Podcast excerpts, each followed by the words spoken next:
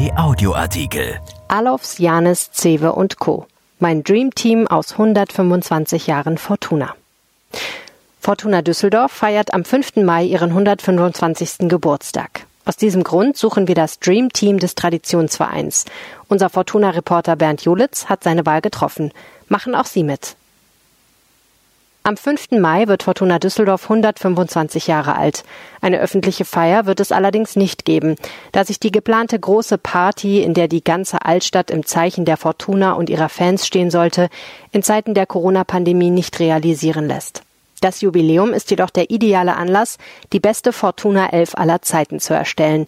Das Fortuna Dream Team aus 125 Jahren also. Und wie es bei Träumen nun einmal so ist, sie sind sehr subjektiv.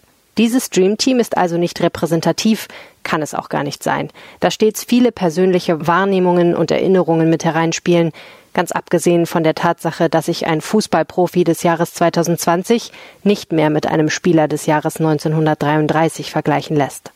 Hinter diesem Team steckt jedoch das ernsthafte Bemühen, Leistung in den Vordergrund zu stellen. Leistung in der Relation zu der Zeit, in der sie erbracht wurde.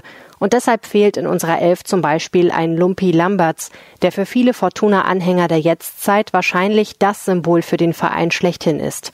Und es steht auch kein Profi aus dem aktuellen Kader darin, denn die Düsseldorfer sind zwar wieder ein Bestandteil der deutschen Eliteklasse, aber der Abstand zur deutschen Spitze ist in jedem Fall deutlich größer geworden als in den 70er Jahren. Doch natürlich gab es auch bei der subjektiven Aufstellung unter objektiven Gesichtspunkten Härtefälle.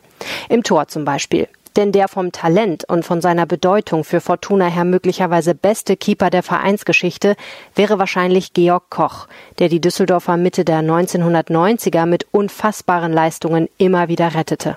Und dann gibt es ja auch noch einen Jörg Daniel, den wunderbaren Goalie der beiden Pokalsiege und des Europapokalfinales gegen den FC Barcelona.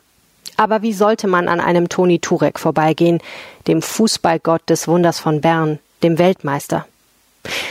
Also Turek. An vielen anderen gibt es kein Vorbeikommen. An Paul Janis etwa, dem langjährigen deutschen Rekordnationalspieler, oder an Jakob Knöth-Bender, der Säule von Fortunas einziger Meistermannschaft im Jahr 1933.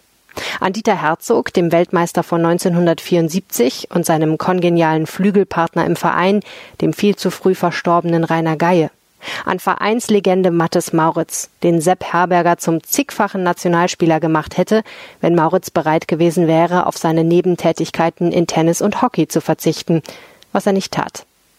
Auch Klaus Allofs, der wohl beste Stürmer, den Fortuna je hatte, ist gesetzt. Bei den übrigen spielt zugegeben die persönliche Sichtweise mit hinein. Wer mit Heiner Baltes und Gerd Zewe fußballerisch aufgewachsen ist und die großen Zeiten Anfang der 1970er mit zwei dritten Plätzen in der Bundesliga erlebt hat, der muss sie aufstellen. Die Versuchung, einen der beiden Gramminger Zwillinge mit hineinzunehmen, die die späten 1950er Jahre prägten, ist ebenfalls zu groß. Statt Karl hätte es auch sein Bruder Martin sein können. Und Peter Rada war eines der Herzstücke der Comeback-Zeit unter Trainer Alex Ristic, ein Sportsmann durch und durch, der sich seinen Platz im Team mit seiner Schlitzohrigkeit auf dem Platz ebenso verdient hat wie mit seiner Herzlichkeit daneben. Und nun sind Sie an der Reihe. Sie müssen entscheiden, bevorzugen Sie Toni Turek oder Georg Koch, Gerd Zewe oder Jens Langenecke, Jakob Bender oder Lumpi Lamberts. Nennen Sie uns Ihre Favoriten. Bis zum 20. April haben Sie die Gelegenheit, uns die elf Namen zu nennen. Abstimmung bitte im Internet unter rp-online.de slash Fortuna. Anfang Mai veröffentlichen wir die Ergebnisse. Erschienen in der Rheinischen Post vom 11. April 2020 und bei RP Online. RP Audioartikel. Ein Angebot von RP Plus.